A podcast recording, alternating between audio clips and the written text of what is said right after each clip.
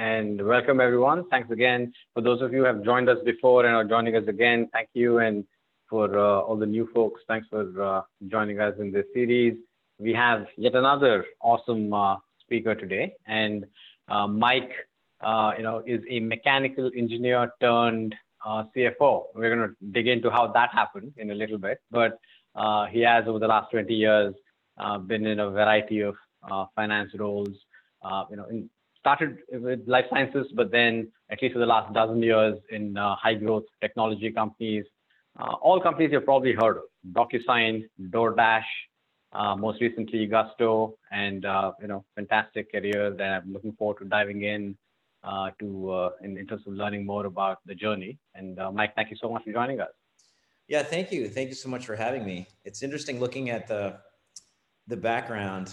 Um, it's changed a lot. I think that was on my LinkedIn and it's been like that, I think for maybe 10 years. But I just, just looking at it now, I think I've definitely, I've raised well over a billion. And uh, once DoorDash goes public today, I think it's probably closer to 70 billion in or more in uh, value. The, the, the, last three companies that I've been involved with. Um, that's awesome. No, yeah. that and and congrats on DoorDash going public today. Uh, you know, you played a part in that, and I'm assuming you are absolutely not keeping an eye on the stock price, right? Doesn't yeah doesn't matter for sure. Um, but no, I'm excited. I'm excited to have this conversation with you, and, and thanks to everyone for joining. Awesome. So let's just uh, dive right in, right? So uh, as I mentioned, you're a mechanical engineer turned uh, CFO.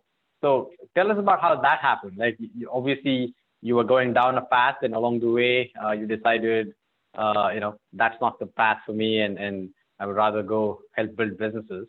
So uh, I'd love to know more about how that happened. Yeah, so I I actually don't know how I became an engineer when I look back. I mean, I know, you know, tactically how it happened. I went to school to become an engineer, but I don't know why I chose that. And when I look back on on and try and think about the reasons, I just grew up with parents that, that thought there was only three jobs in life. You're a doctor, a lawyer, or an engineer, and those are the only things you could do.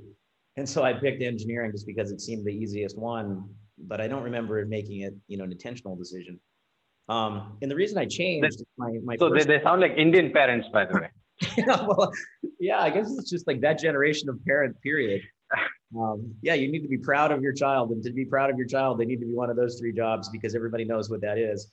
The, the idea of saying you're a business person like that doesn't really make didn't compute.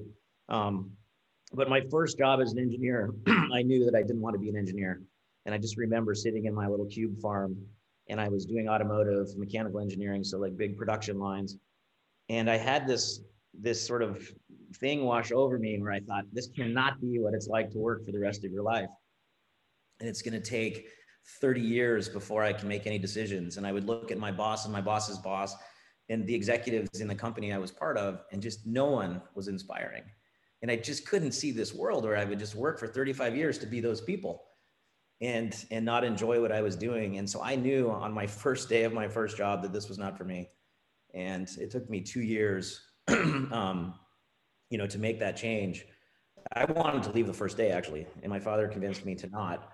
And and I stayed for one year exactly, and then I resigned from that job. And then I went to another engineering job, and then I decided during that year that I would go do my MBA, and that's how I ended up changing uh, into finance, and it was the best decision of my life.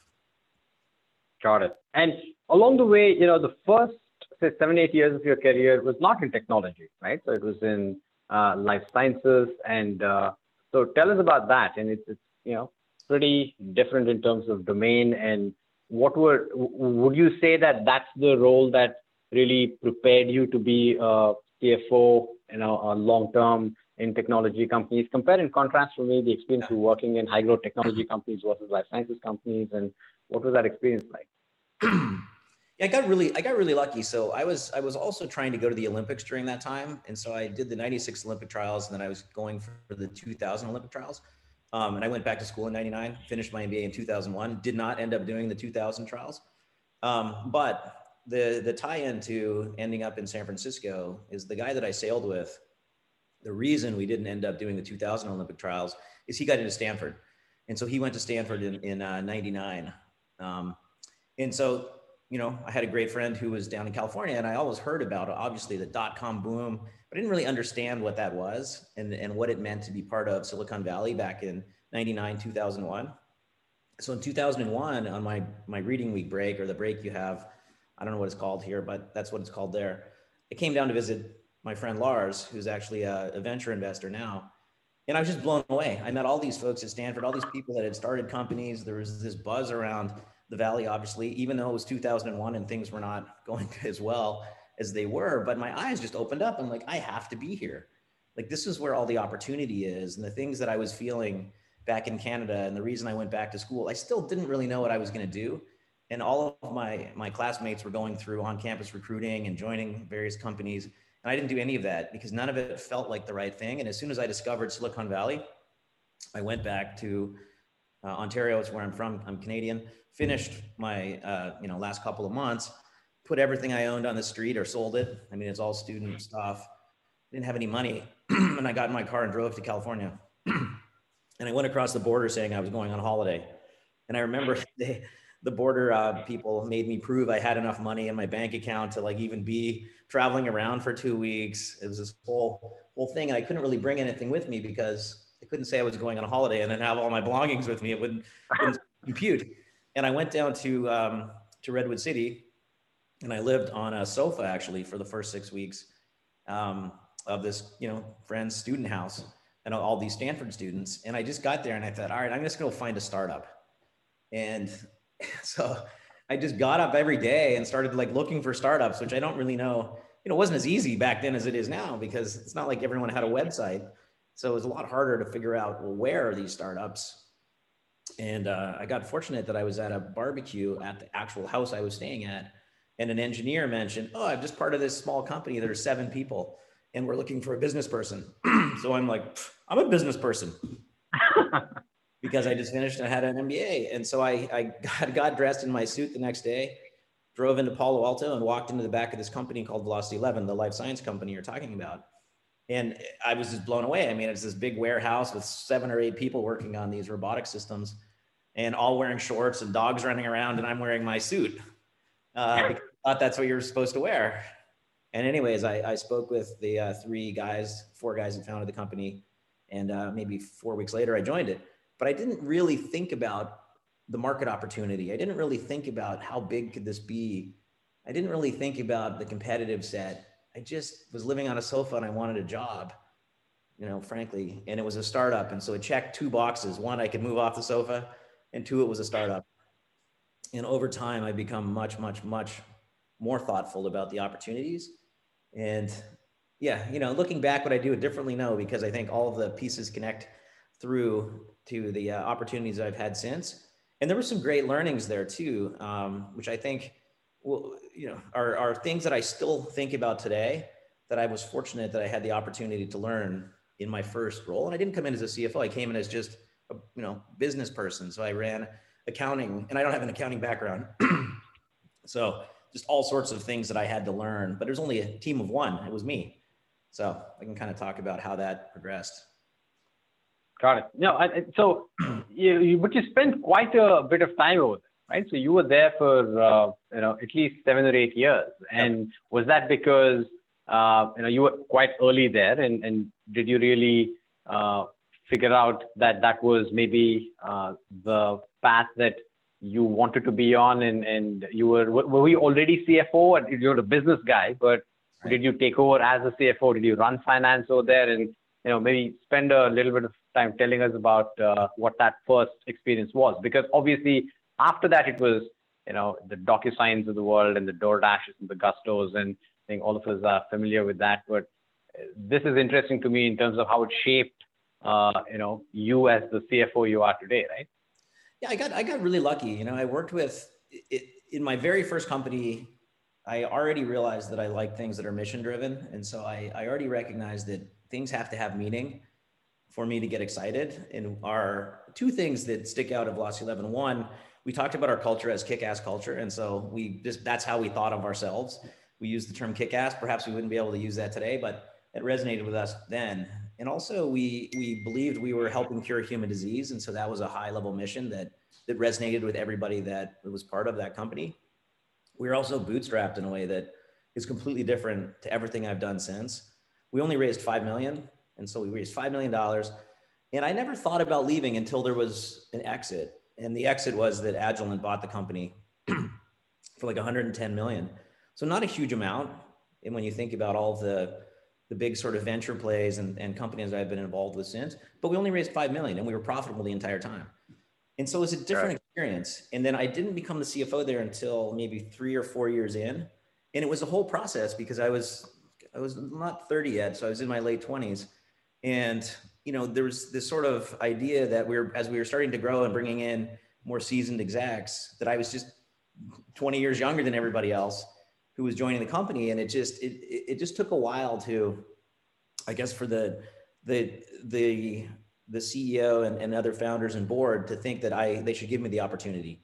And it's it's also funny looking back because this wasn't a huge company. I mean, this is a relatively small company, but there was still a lot of conversation around whether or not I, I should take this role or not and be the CFO. And I was fortunate that one of the people on my board was a guy named Dave Barram, and this sort of figures into some of the advice that I'll that I'll give folks. Um, he was the CFO of Silicon Graphics. He was the CFO of Apple. He worked for President Clinton as the GSA administrator and the Deputy Secretary of Commerce. So he was this really accomplished guy who was an angel investor in Velocity 11 and on our board. And I was fortunate enough to meet with him once a month for almost four and a half years for lunch at the same place called Chef Chu's in Mountain View, which is, I guess it's the only place he ever wanted to go. I don't know. But that's where we went. And he just gave me a lot of advice around, you know, who I was as an as a CFO, as, a, as an exec, um, what I needed to work on, what a great CFO is, things like this that I was just so lucky to have this this great mentor take an interest in me. And then he was the uh, you know supported me to eventually becoming the CFO. And, and it was sort of without him, I don't know if it would have happened. And because that happened, it just set me on a path that I've only been in five startups and I've been the CFO of them all. But I joined the next four as the CFO versus um, going going through you know, to become the CFO. And he gave me advice that I still remember, and I have, I really need to dig it up. He gave me uh, two sheets of paper that he wrote out attributes of a great CFO in his opinion, who Mike Dinsdale is, what Mike Dinsdale needs to work on. And one of them was executive presence. He's like, you, you just want to go and you want to go fast and you think everyone's too slow and you think everyone's stupid, basically, um, because they're not moving as fast as you and you need to slow down. And part of the CFO job, and this is a big learning for me, it's to make everybody else better. And I think that's something that everyone needs to, to learn that as a CFO, you're sort of an unequal peer in that you know what's going on in a way that no one else does because you have a view across the entire company. You have the ear of the CEO in a way that nobody else does. There's a trust that's there that's different um, because maybe you're talking about how you set targets or how you could push or you know, various other things that those conversations that are happening between the CEO, CFO, and the board, you have a relationship with the board independent of the CEO as well, because the board wants to look to you to say, well, what's your actual take? Like, you know, I heard what the CEO said, but what's your take? They want to, you know, validate or verify. And so obviously you're aligned with with the CEO, but they want your opinion. And so it's just a very unique position, but you can't lose sight of the fact that you're other job is to make everybody else successful, give them access to information, help them synthesize whatever it is that's going to make them successful. So that was a huge learning for me because I thought of it more as, oh, it's about me. And then I realized at a pretty young age, no, it's actually about, you know, that it's about the company performance and then it's about how you make everyone else successful and get everybody else, you know, aligned and wanting you to be the CFO. And the other thing he told me that I that I'll always remember was to fly high and dive deep. And they said, just, you know, in his words, but what that really means is that you can participate in strategic high level discussions, you can drive strategy, but you have to know the details inside and out better than anybody. And you can't ever make mistakes. Of course, we all make mistakes, but but the idea is you need to know the details better than everybody else. And that's, you know, that's not simple. So you need to know the details better to prepare everybody else. That you also need to make sure that you can participate at a strategic level um, and so, yeah, those were, I was just really fortunate to meet somebody like that. And then that sort of goes into, you know, the career change when, when uh, Velocity 11 was sold.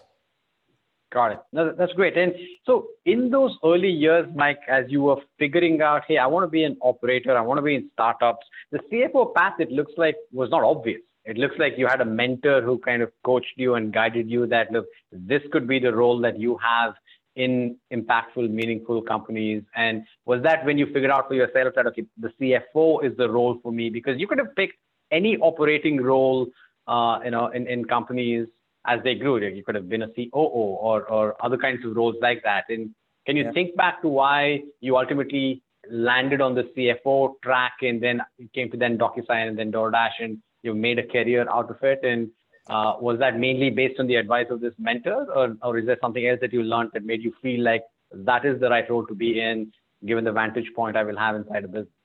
Yeah, I mean, I was I was trying to figure it out because at, at that time as well, I did my CFA uh, during those you know first six or seven years I was here, or last maybe the first three.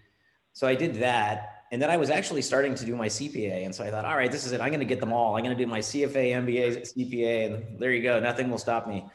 And then as I started to dig in on the CPA side, I just realized I just didn't have a passion to do that. Um, and so I, I, think I don't think I would have been a, a, CFO if, if I was working in more traditional companies, but high growth just meant that I could really be different.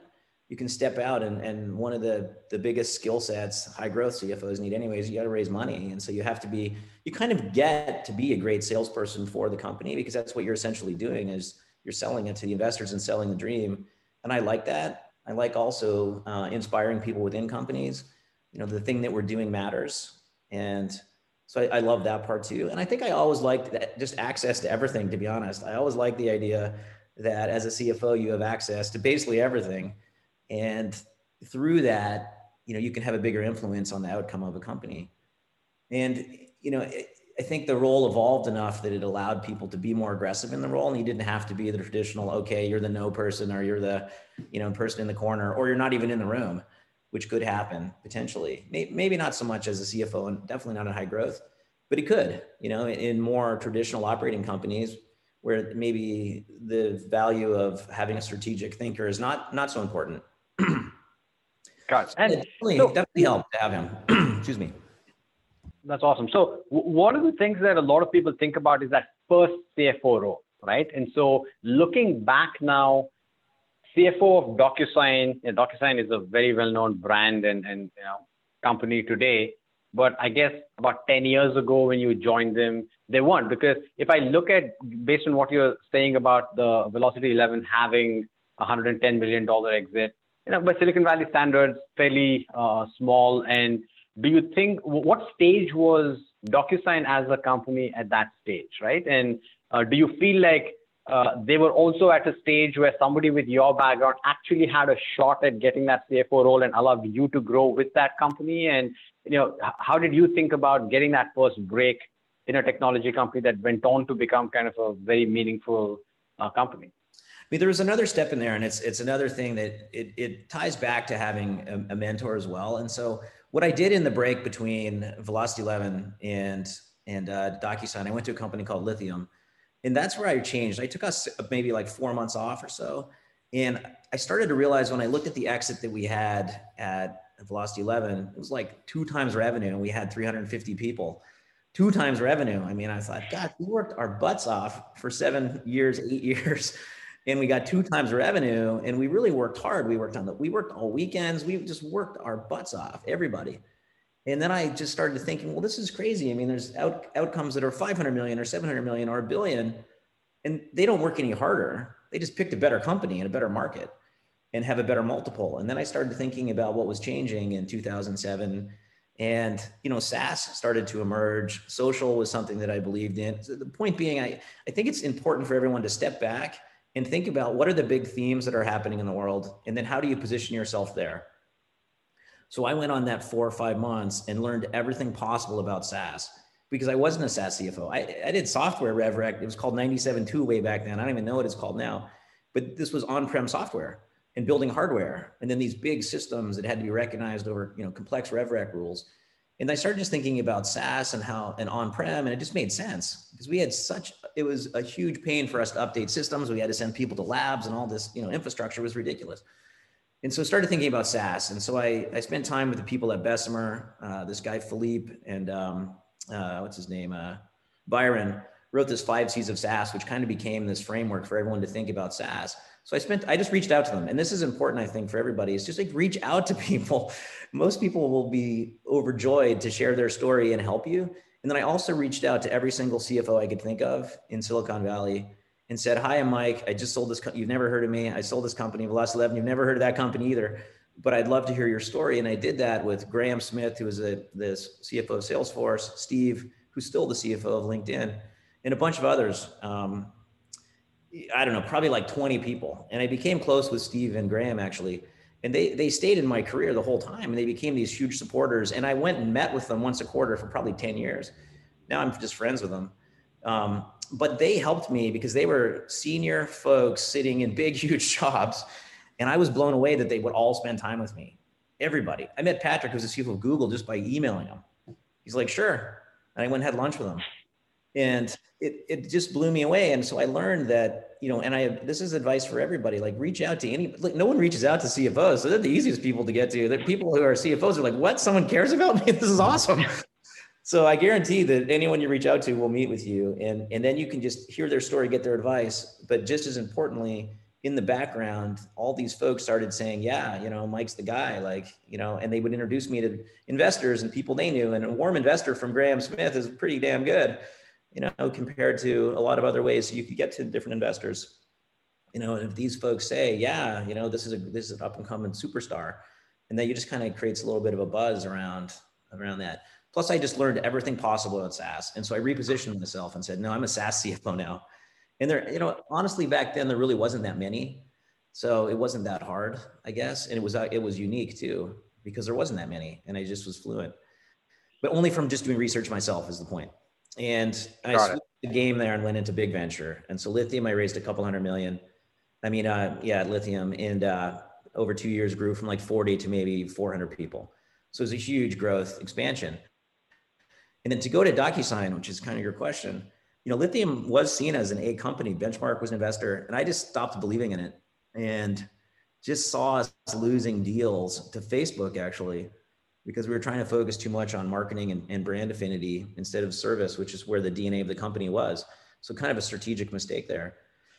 And not not developing a relationship with Salesforce, which was ridiculous because I had a, the best in ever, which was Graham, which ends up coming back to help me at DocuSign actually but um, so anyways, that company, the difference was I just believed as soon as I started to think about DocuSign, and it was at that point 40 people. And so, you know, to answer your question, would, would I have won without going to lithium for two years? No, I wouldn't have because the board was looking for someone that they believed that the idea had hit the right time in history. And I think this matters for all companies. Tom, who's the founder, started the company in 2001. So he was working on DocuSign for the same amount of time I was working on Velocity 11 and went to Lithium. Uh, and he was chugging away on, on DocuSign, but it really didn't take off um, until 2010. And in 2010, the big changes really, it started to happen as the iPhone launched in 2007, Android 2008, and then the iPad in 2010. And then connectivity speeds and wireless just changed. And so all of a sudden you have great Wi-Fi at home, you have a tablet that looks like this, browsers, and people are becoming more comfortable with browsers. So everything was starting to come together that in 2010, it was actually could be a real company. Before that, the three years before I joined, it did 5 million in revenue flat. I think it even had a down year to like three and a half or four. So it's amazing that the company just kept going, to be honest. And it's amazing that Tom kept going, but he believed that there would be a world where everyone would be using the you know, DocuSign, why would anyone ever have a paper document, period, anywhere in the world? And when I got a cold call from uh, Diversa about DocuSign, a company of 40 people, all in Seattle, and they were looking for a been there, done that CFO. Like their their their their search was all around. Let's go find someone who's you know everyone thinks they want someone who's taken a company public, blah blah blah. Um, I think we all kind of know the profile, and I flew up to Seattle and just said to Tom and this guy Pete, who's still on the board, and they're both friends now. After all this, I'm like, you don't want that person. This is a company of 40 people. You want someone who's going to run through a, you know an effing wall and make this happen. You want someone who believes that everyone on the planet needs this and this will be using this. You, you don't need that. Like you need some energy here. This is a company that's been chugging along for you know eight years. It's it's the right time in history. You need someone like me, basically, is what I said. And uh, you know, and I guess they agreed. And so that's how I ended up getting there by just stepping outside a little bit of the norm and just being so passionate about what they were doing and saying, no, I believe in this thing. Like there's no question. Of course, is a no brainer because I really did. Look, and I think that that's the interesting thing here is that this was a company that had been in Silicon, the traditional Silicon Valley model is that if you've been around nine years and you've gotten to five million in revenue, something is wrong with you, right? There is no product market fit. Like, what gave you the conviction that no, no, no, like this is going to be a special company and I should go spend, uh, you know, all of my energy on it? I mean, I didn't know it was going to be the winner because back then we were competing against EchoSign, which was the uh, Adobe bought, which is great, which we actually tried to buy as well um, in my first year. But I just, it just made sense to me that why in the heck would we have this paper document? It makes no sense. Like, and what is a signature anyway? It just all these these concepts gelled with with with how I thought the world would change. And you know, it's not like I came to it all on my own. I mean, I spent time with Tom and he had this vision, but I just got it. And I've always been good at once I start to believe in whatever it is in the vision, then I can really get behind it. And I think, you know, make selling it better, which is probably one of my my best skill sets in terms of what I brought to the companies. But it just makes sense. I mean, and and, and the thing that I like about you know all the, the last three companies I've been part of, it has application to every person on the planet. Basically, doesn't mean that it will be in every country, but DocuSign certainly, you know, it does have application to every single person, to every single country, anywhere on the planet, and it'll be around well after I'm I'm gone. And you know, my my my my kid will be using DocuSign, and it's become a verb. But I did the first presentation to the company of 40 people in Seattle, and I remember walking but just before I was about to talk, you know, we didn't have a bathroom inside the office because there's, you know, a small number of people. Everyone was in Seattle except for myself and the CEO. And uh, the idea was to move the company to San Francisco, which ended up happening. But I went out to go to the bathroom and I came back in, and because it's a security company, you know, an engineer who was who was, you know, I was tailgating in. He's like, "Whoa, who are you?" And I go, "I'm Mike, CFO," and he's like, I, "I don't know, I've never seen him, man. I'm sorry," and he wouldn't let me in, which was awesome. I wish I could remember his name, but but in that presentation, I re- I remember one of my slides where I had FedEx, Google, and then DocuSign, and I believed that we would be a verb, and one day people would say DocuSign that, and I think it's happening. That's amazing. Yeah, Great. no, it, it, it has happened, and and uh, so a related question, you know, staying on the topic of kind of career paths, uh, that someone asked a question, I just pull it up right now, which is around the perennial question of uh, you know, should CFOs have the kind of background that you did, which uh, is more uh, strategic finance and, and uh, that side versus the accounting control kind of background and uh, audit and all of that, right? And you know, I think you and I have talked about this before. Maybe the best answer is it depends on the business model and things like that. But I still love to hear your thoughts and what advice you give people generally. If somebody you know, with an, accounting and audit background comes up to you and says, "Hey, I'm working towards being a CFO. What advice would you give me? What would that be?" Yeah, I think it, I think the answer is, and it solidly is just it does depend. It depends on the type of company and stage, and then it also, you know, I think we can all overcome our our skill set weaknesses by making sure we have strong people to augment that you know, for all of us. I mean, it's the same for you, right? You you build out a, a management team of people that complement you and complement each other. So I don't think there's just one size fits all um, by any stretch. And some businesses are more complicated. So if you look at Gusto, where we're you know moving tens of billions of dollars, there's there's strong there's a strong operational component that must exist, and it's a highly regulated business with payroll and and, and uh, benefits, and then now with banking. And so you know at some point you need somebody who is more like that and so in, in, terms of getting you know the first the first opportunity that's a tricky one. I mean i don't know if i'm the best on advice related to first opportunity because i've only worked as i've never worked for another cfo and so i don't know what i don't know. And i probably missed a lot of things because i hadn't I probably learned a lot more just myself or just thought what it you know did what i thought made sense. But i probably missed a lot of things. And so if I look back and, and think about how I would approach my career if it didn't happen the way that it did, I think working with with a great CFO, maybe working with someone that augments your own skill set so that you can expand. Because if you work with someone who's just like you, well, maybe you're not going to learn as much. And and so you know, being that other piece for someone who's different feels like a pretty good a pretty good way. If I think about it, Gusto as an example, Sean, who's the controller. I mean, working with me, working with Sean, we're very different, but very complementary. And, you know, both, both have learned from one another and certainly at, at larger scale, I don't think of anyone who's part of my team as uh, reporting to me. I think of them as, you know, experts in what they do. And I just happen to be the one to bring it together, but they know more than me across the various pieces that they're managing. But to get the first one, I think I would, I would look at, you know, first who and maybe work for somebody to gain that experience great company. I mean, coming from success always gives you opportunity for better success. So, you know, I would think twice about going to a company that you didn't have conviction that it would be successful. So I'd really be thoughtful about is it the right time in history for this company? Because I think that matters massively. You know, look at DocuSign. It was, you know, seven or eight years too early. And and it's just amazing it survived. But if it started at that same time, maybe it wouldn't have, who knows? But the point being, the right time in history matters is it going to be a winner? And, and taking a less title at a winner is better than taking a big title at a, at a loser. Um, I think, because then you're not going to get the next tranche of opportunity. And the goal, I think, for everyone is that each successive opportunity is better than the last, and the, the set that you get to pick from changes. So, you know, if you're at a at a DocuSign and you're, you know, number two, you're going to have great opportunities. Or if you're at a DoorDash or if you're at a, Augusto, you're going to have great opportunities in A's instead of B's or C's. And that matters because a couple of B's or C's, you can spend 10 years on a couple of those and not have, you know, financial success. And certainly I think it doesn't help your career either.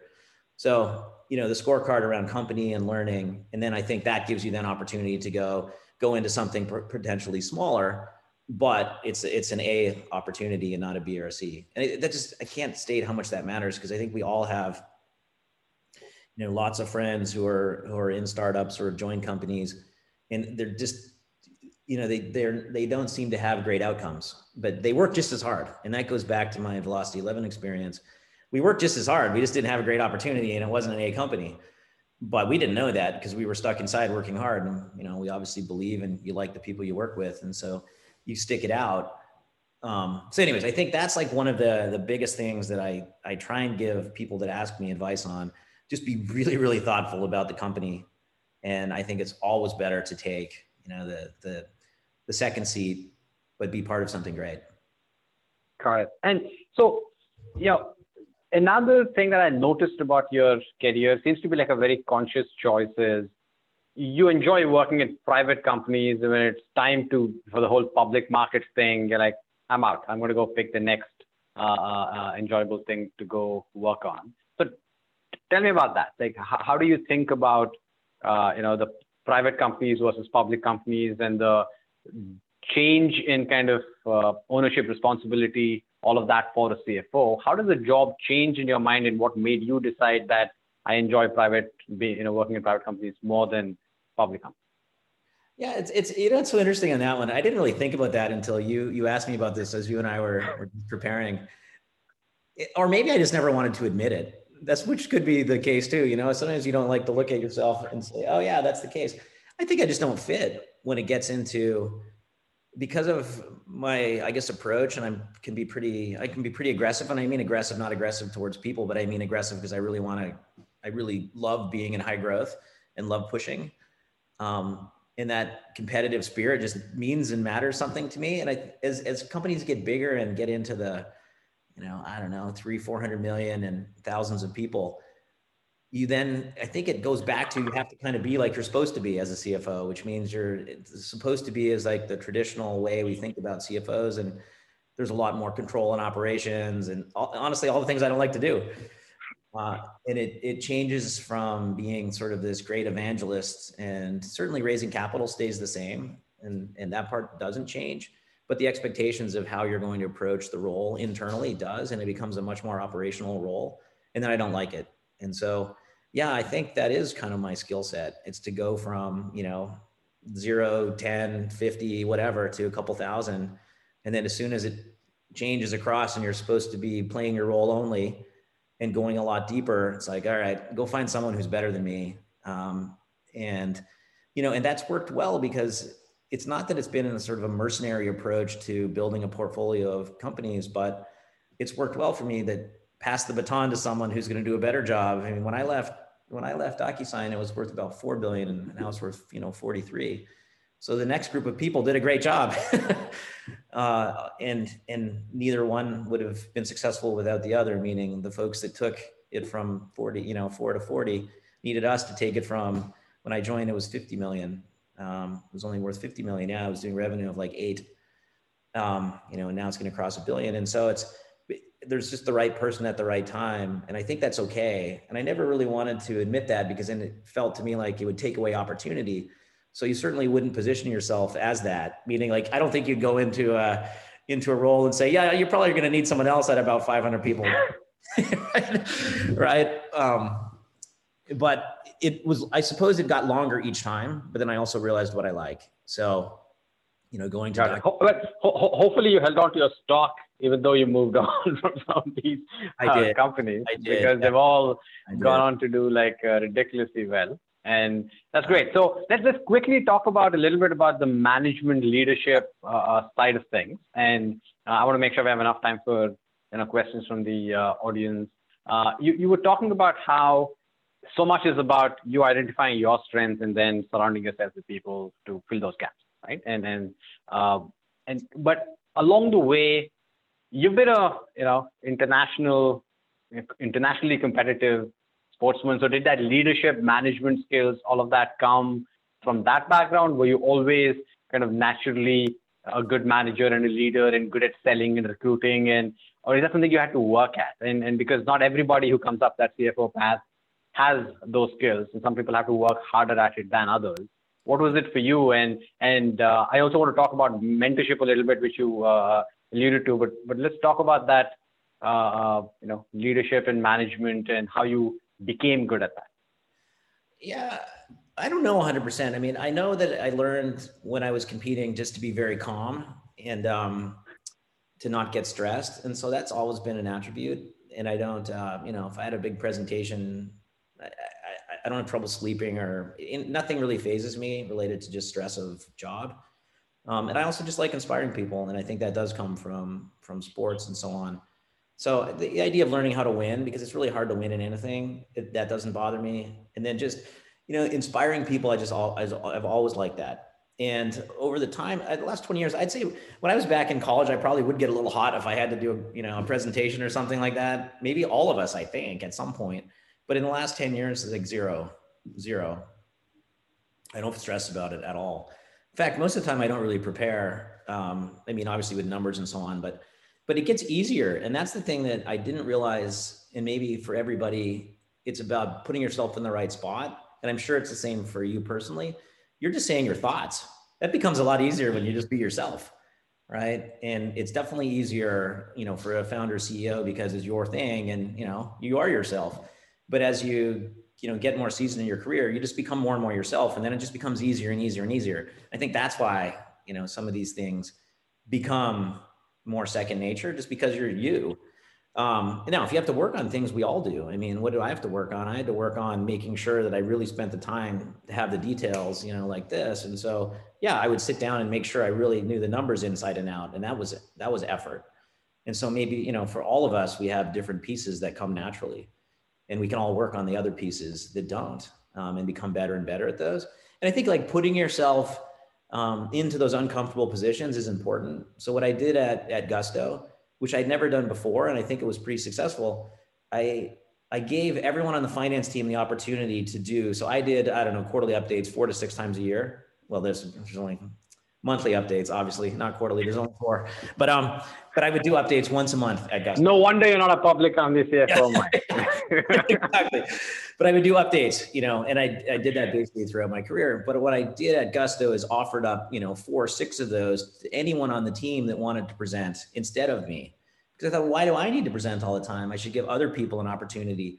Like standing in front of 1,200 people, I mean, Zoom now, but and delivering the results I mean, you need to take advantage of those opportunities. So my point is, whenever you see those, be the one to raise your hand and uh, and take advantage of that. And it was amazing for me to see who would volunteer, you know, and and more or less everybody did over time, and everyone did a great job.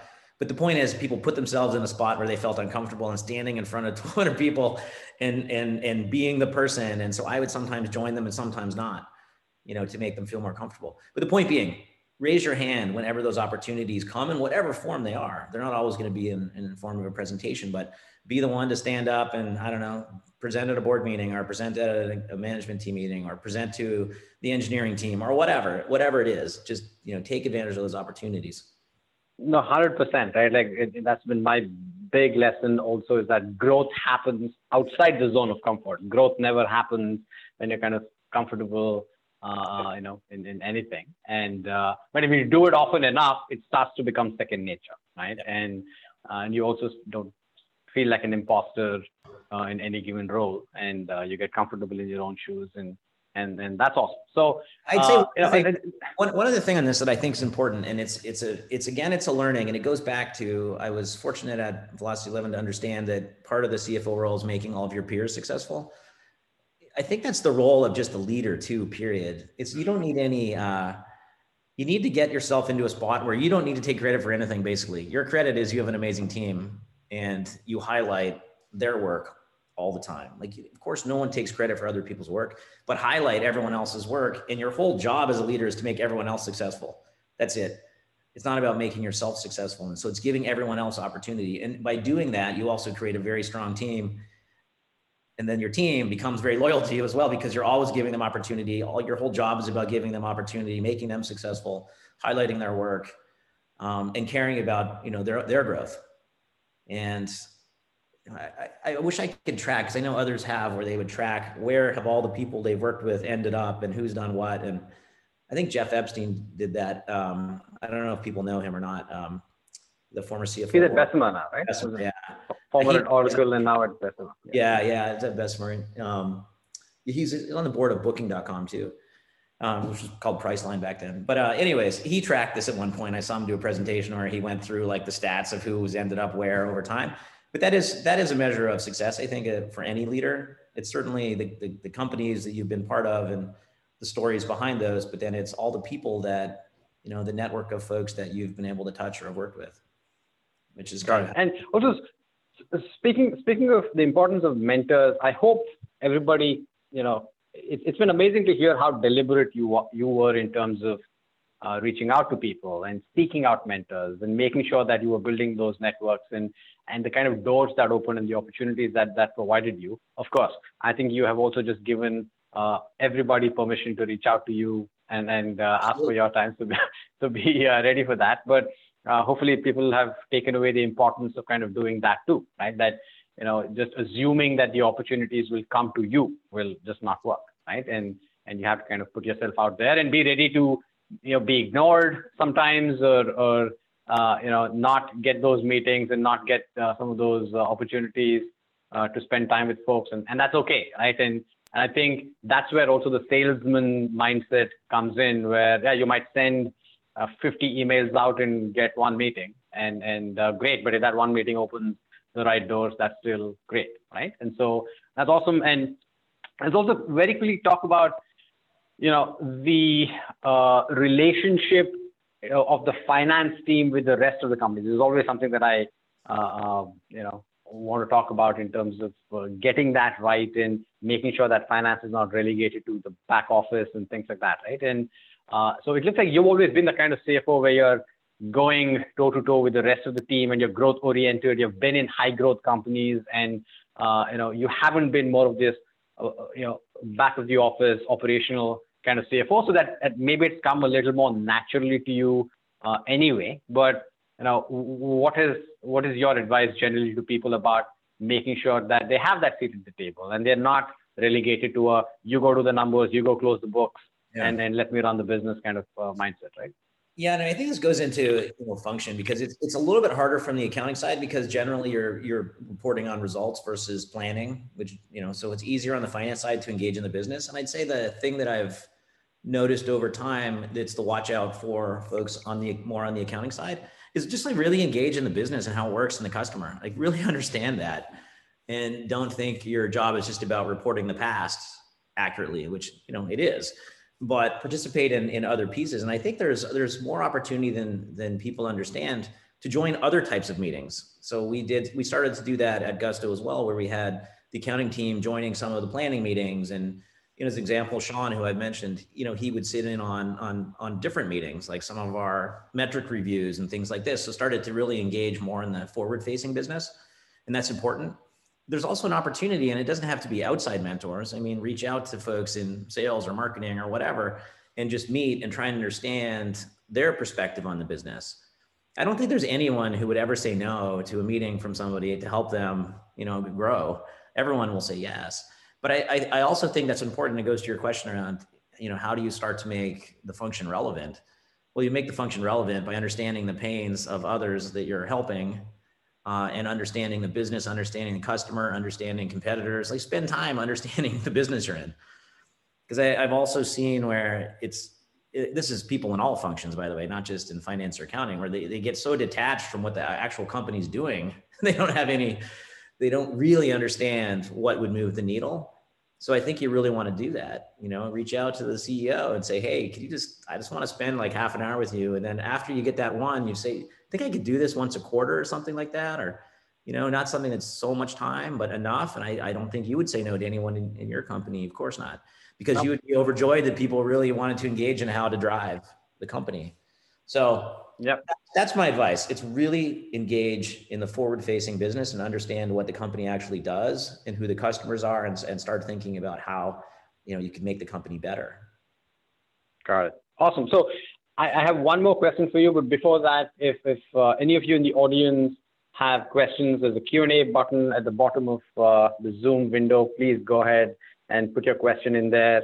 Uh, I will come back to it in about a minute. And uh, so Mike, let's let's do the quick uh, how the job has changed, right? So let's look back a bit. You know, you've been doing this for about 20 years now, and uh, has anything changed from your perspective in terms of how modern companies operate? You've been in SaaS for almost a dozen years now, and that has almost become a science now in terms of how you run uh, SaaS businesses, right? And so, what do you think has changed over the last, uh, say, 12 to 15 years in terms of the job of the CFO? And if you then looking forward, if you had some advice for people around looking around the corner, people who are up for that role in the next five years, 10 years, that kind of time frame, what trends are you seeing? You talked about how important it is to pick the right opportunities and and kind of uh, go where the puck is going, right? And so, what would your uh, kind of any insights be on that one?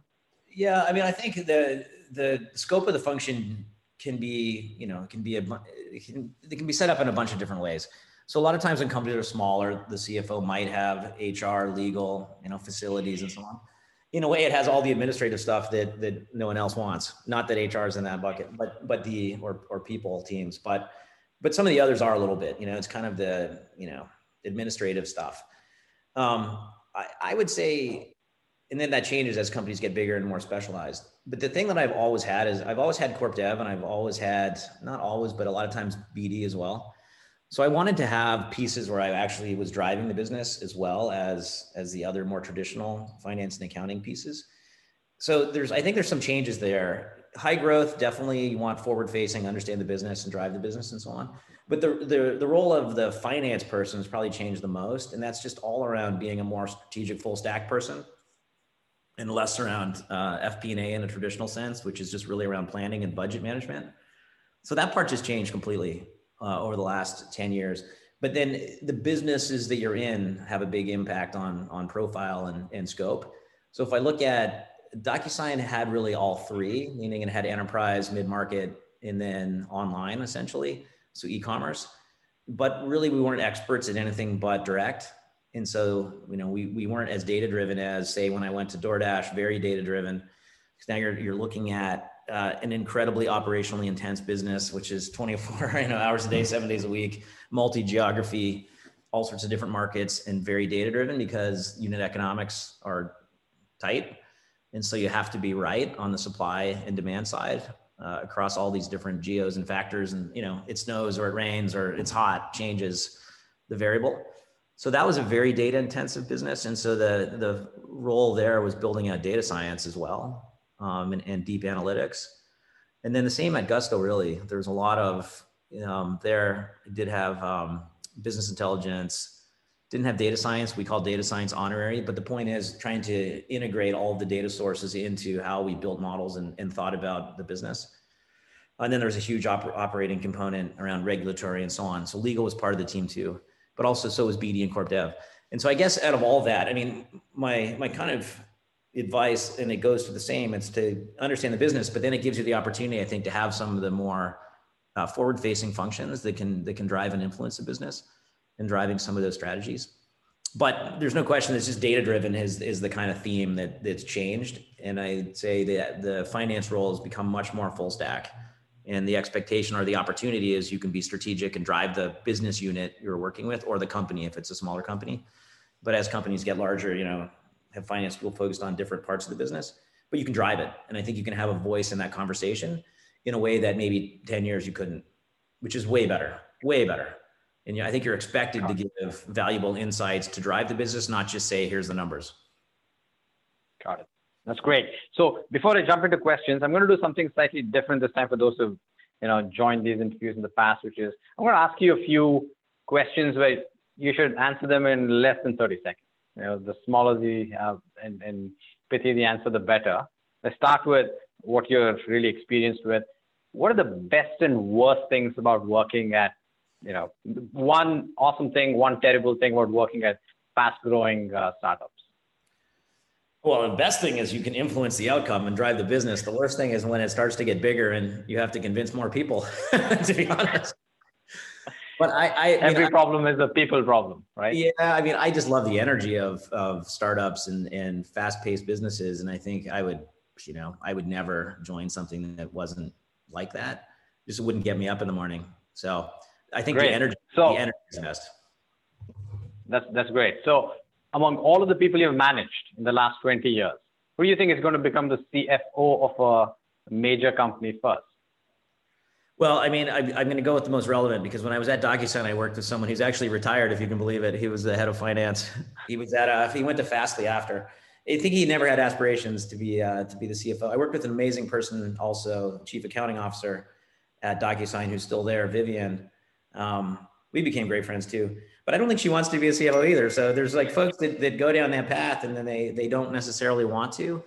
But I'd say at at Gusto currently, I mean, uh, Andy, if anyone's ever met Andy at Gusto, is a you know a superstar beyond superstar. Uh, and then I'd say on the team, um, you know, there now, you know, I think Sean too. I mean, so I, would say in the team I've I just had, it's there's there's a lot of there's a lot of folks, but probably uh, Rohit, Jeff, and Chris are all kind of okay. So Mike, you have hired way too many good people. you, I know. It looks like there are a lot of people who are going to be CFOs, which is good. I guess just and, for one, and, I gave uh, like five, but yeah, okay. awesome. Last one. So knowing everything you know now, right? You, you aspire to be an Olympic athlete, right? So knowing everything you know now, would you rather have been an Olympic medal winning athlete or do what you've done you know, over the last uh, 15, 20 years? One million percent what I've done over the last 20 years.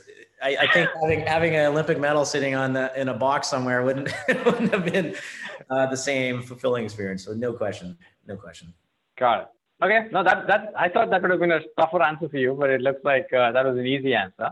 But great. So now, quickly jumping into these uh, audience questions, uh, let's start about culture, right? Finance and accounting team culture. There's a question about does that look different than the overall company culture? And what have you done to establish a good culture in, in finance and accounting teams?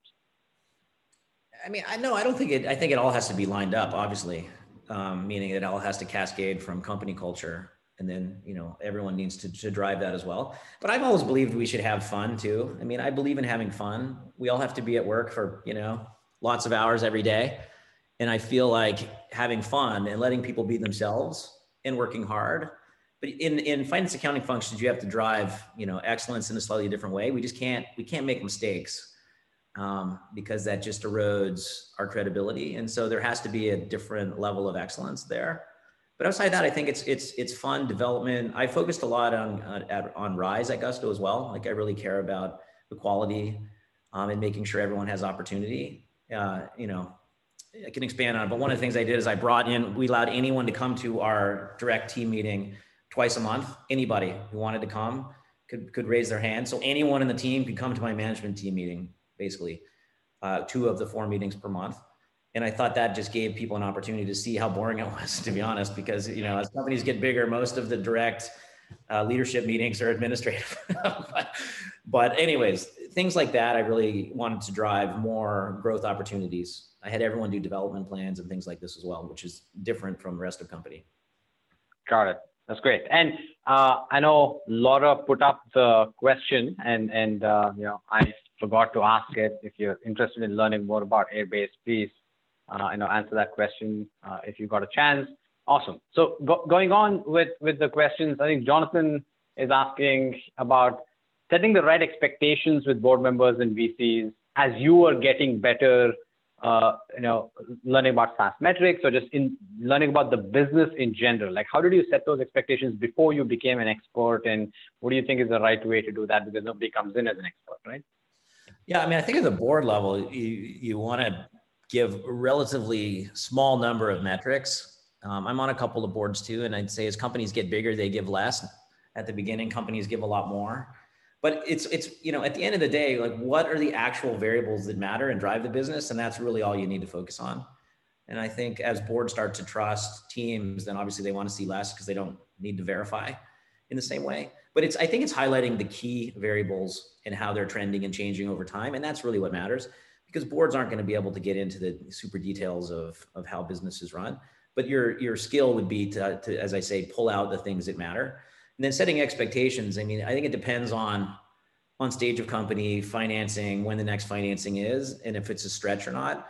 As when companies are younger, I'm totally okay with saying, "Hey, yeah, we missed by 10%, but we set such a crazy target." Like, okay. As companies get bigger, then the expectation is you don't miss, and so you set lower targets so you don't miss, and you manage in a different way. But I, have kind of personally always been okay with shooting for for the most aggressive and, and getting as close as you can. Um, but again, you know, changes in, in terms of scale of company and expectation, and you know, vet, uh, as investors change and become more public focused, then you know, you want to never miss. So, I think that's kind of how I've approached that.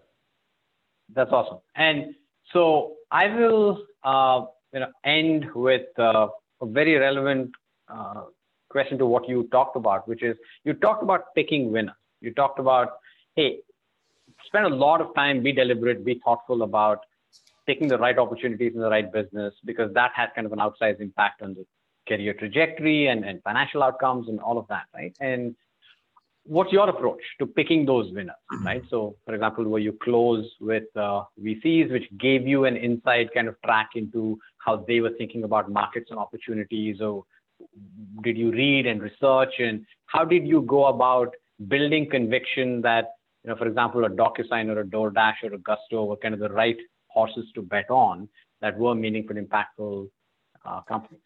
Yeah, I mean, like my own intuition for sure, but then yeah, research, and then I think talking to people, you know, and and and spend more time digging in with the company and talk. And like, why does why does whomever it is in the company think this is going to be successful? Because it's so easy for people to, um, you know, drink their own Kool Aid for sure. But I think doing your own research, thinking about how the world's changing, talking to as many people as you can, but really that that it matters so much to understand it. I've also just picked things that make sense to me. Like I don't think I would have, you know, picked big thematic things that make sense versus a security company. I mean, I don't know if it's going to be a winner or not because I don't know, but I do know that the world's changing and people want their food delivered. Like this makes sense to me and it helps restaurants and unit economics are good and blah, blah, blah. It's just so either go that route where it's such a big problem that it just everyone can understand it makes sense but then the trick is seeing it before everyone knows. But i think it's just it's all of the above. But the point is mostly just spend time being thoughtful about it uh, in, in any way you can. Got it. Mike this was uh, fantastic. We are at the hour. I know we could keep going for a lot longer but i really enjoyed the conversation. I'm sure a lot of the audience did uh, and Laura has gone ahead and, and shared your LinkedIn profile. I'm sure people would find it themselves. And, and so uh, you should expect connections and hopefully you'll get to connect with some of the folks Absolutely. who attended today. And uh, thank you once again for joining us and have a good uh, rest of the day. All right. You too. Everyone, feel free to reach out. Serious offer. All right. Have a great holiday season, everybody. And thank you very much. Cheers. Bye.